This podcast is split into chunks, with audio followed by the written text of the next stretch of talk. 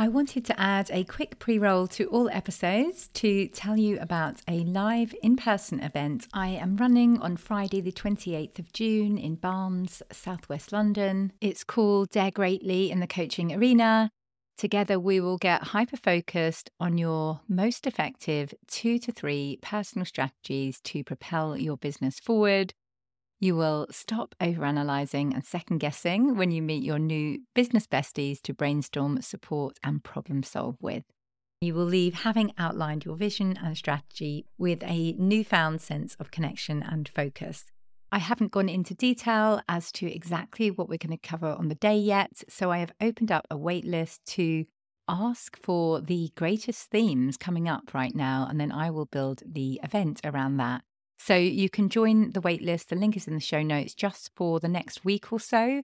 There is a special offer of £97 for the full day, including lunch and everything, only for those on the waitlist. So if you are interested in hearing more with no commitment at all at this stage until I fully confirm the agenda, then do sign up for the waitlist this week. You will find the link in the show notes to the waitlist and sign up now. I don't do live events often and I can't wait to meet you.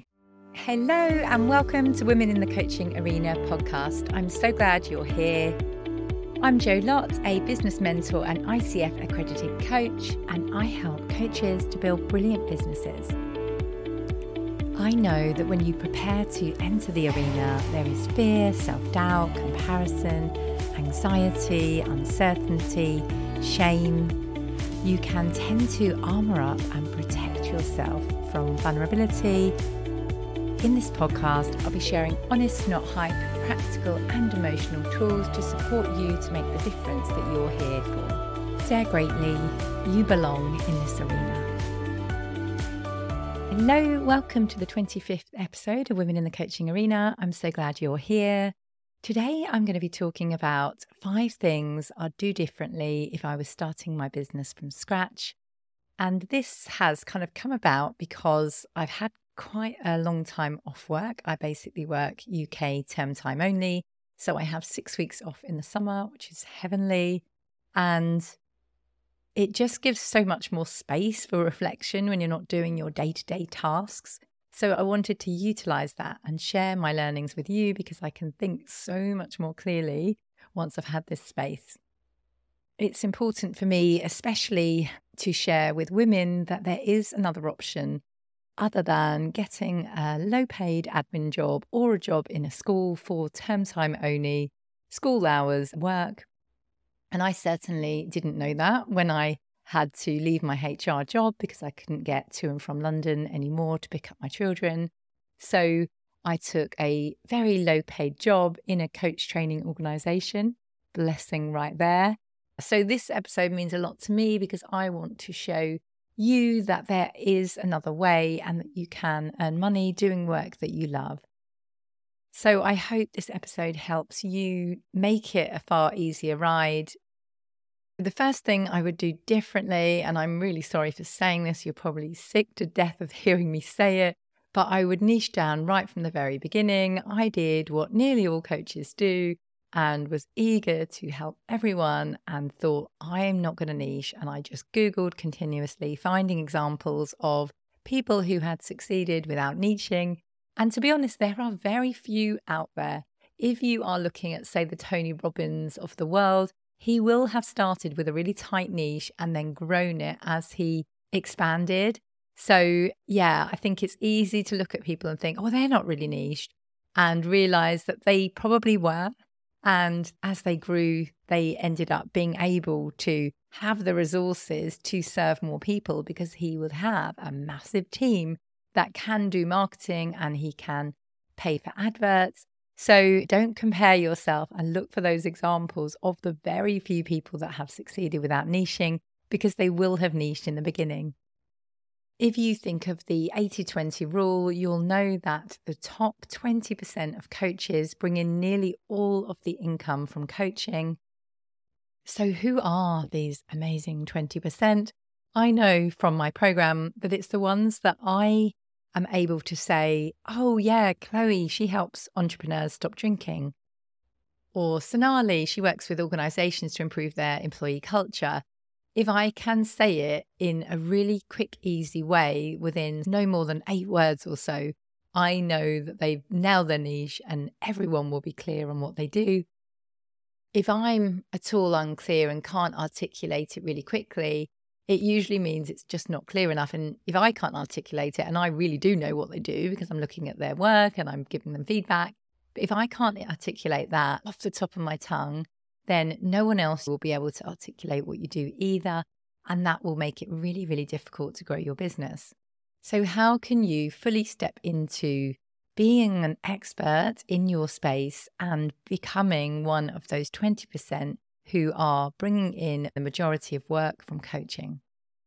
Next up, I would invest in my own personal development and business education right from the start. Like many coaches, I did thousands, no, that's an exaggeration. I did hundreds, that's not an exaggeration, of free webinars, free challenges, all of the things. I looked at sales pages. I tried to figure out, okay, if I can nail my niche, and the next thing they do is create a program. If I can do that, next thing they do is market it. Maybe I can just piece this all together by myself.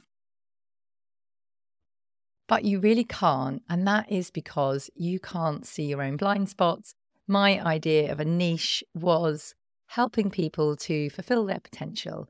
And when I'd nailed it down to helping mums fulfill their potential, once I'd been to a webinar thinking, okay, I'm going to nail this niche thing, then I thought I was there. But the guy that was helping me at the time do my website kept trying to tell me that this wasn't clear enough. But I was just thinking, you don't know what you're talking about. I want to help people realize their potential. That's perfectly clear. Now I know, sadly, it's just not clear. People don't pay to realize their potential. They pay for a very specific thing that they want and that they can articulate to others around them. You're not going to say to your husband, I'm thinking of spending all this money to realize my potential, and your partner say, Oh, yeah, that sounds like a really good idea.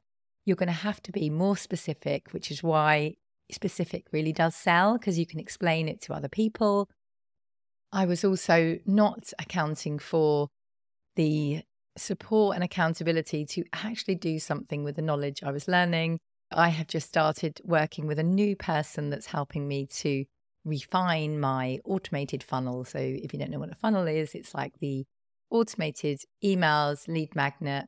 How are you mapping out your customer journey so people build, know, like, and trust with you and then are able to make a decision whether they want to work with you?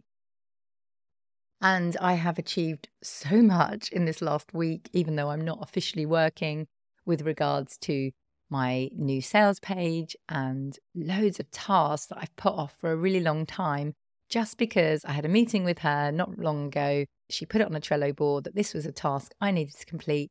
So miraculously, I have now done that task that I've been faffing around with for nine months or so now. So, accountability, support, knowing that someone is going to have a quick look over this, check it's all right, really does help you to excel and fast track your potential.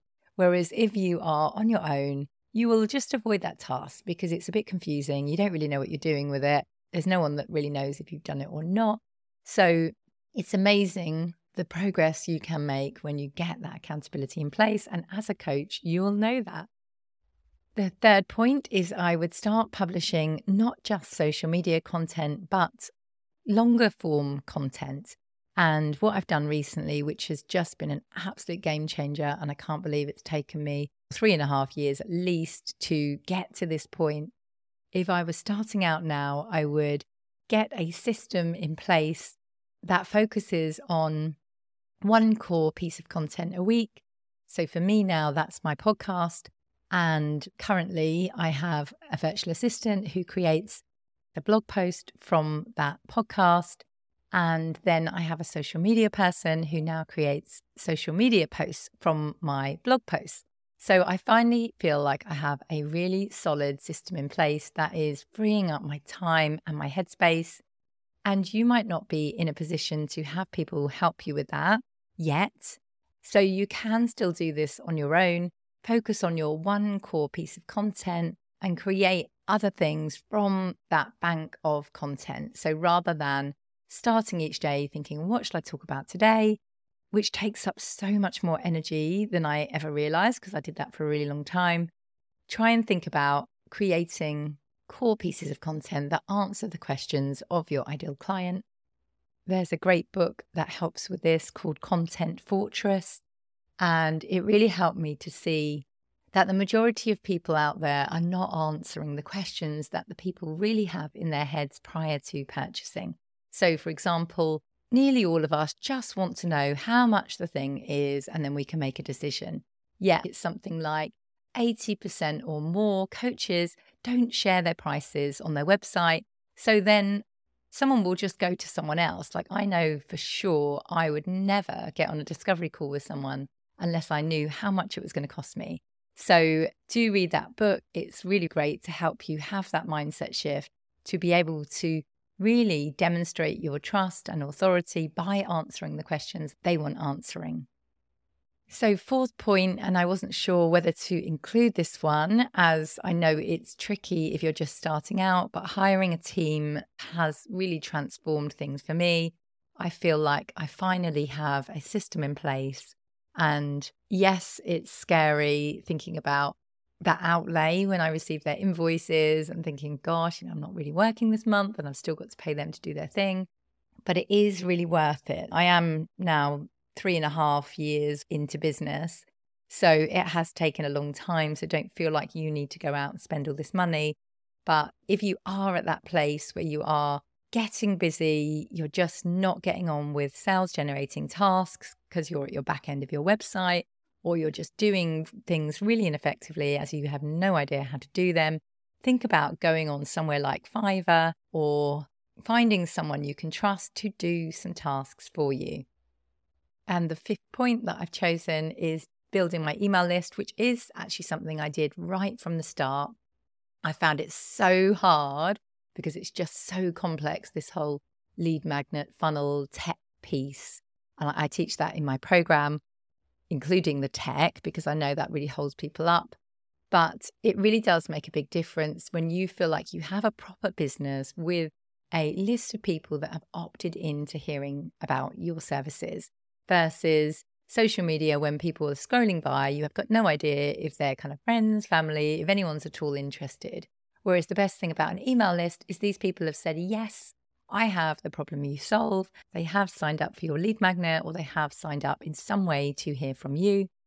Then, when you have an offer, it's really powerful to know that you can just put out an email and you're likely to gain some sort of response. And yes, it's not like really speedy when you first start, to get people to sign up for your thing. And it's worth kind of playing around with that lead magnet title to ensure it is speaking exactly to what the client wants.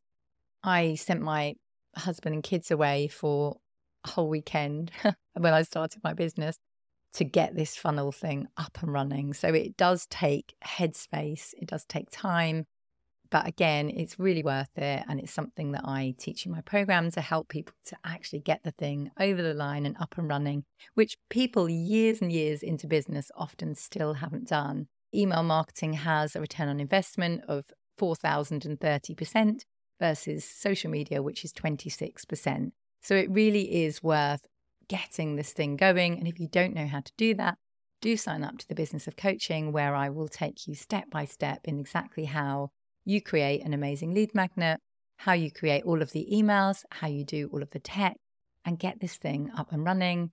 I was in a funnel project for nine months or so.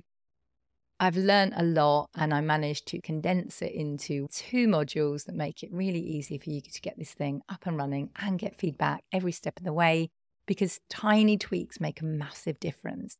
And that's why I'm working with someone at the moment to make tiny tweaks to my sales funnel that can help people to really get to know who you are, make sure you're speaking to their exact challenges, make sure you're showing empathy, all of those things.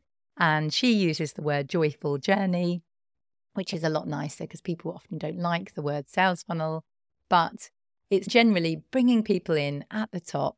Some of them might be interested in your things, some of them might not, and really helping them to get to know you and eventually, a percentage of those people will buy from you. Others will just stick around for the free content, and that's absolutely fine.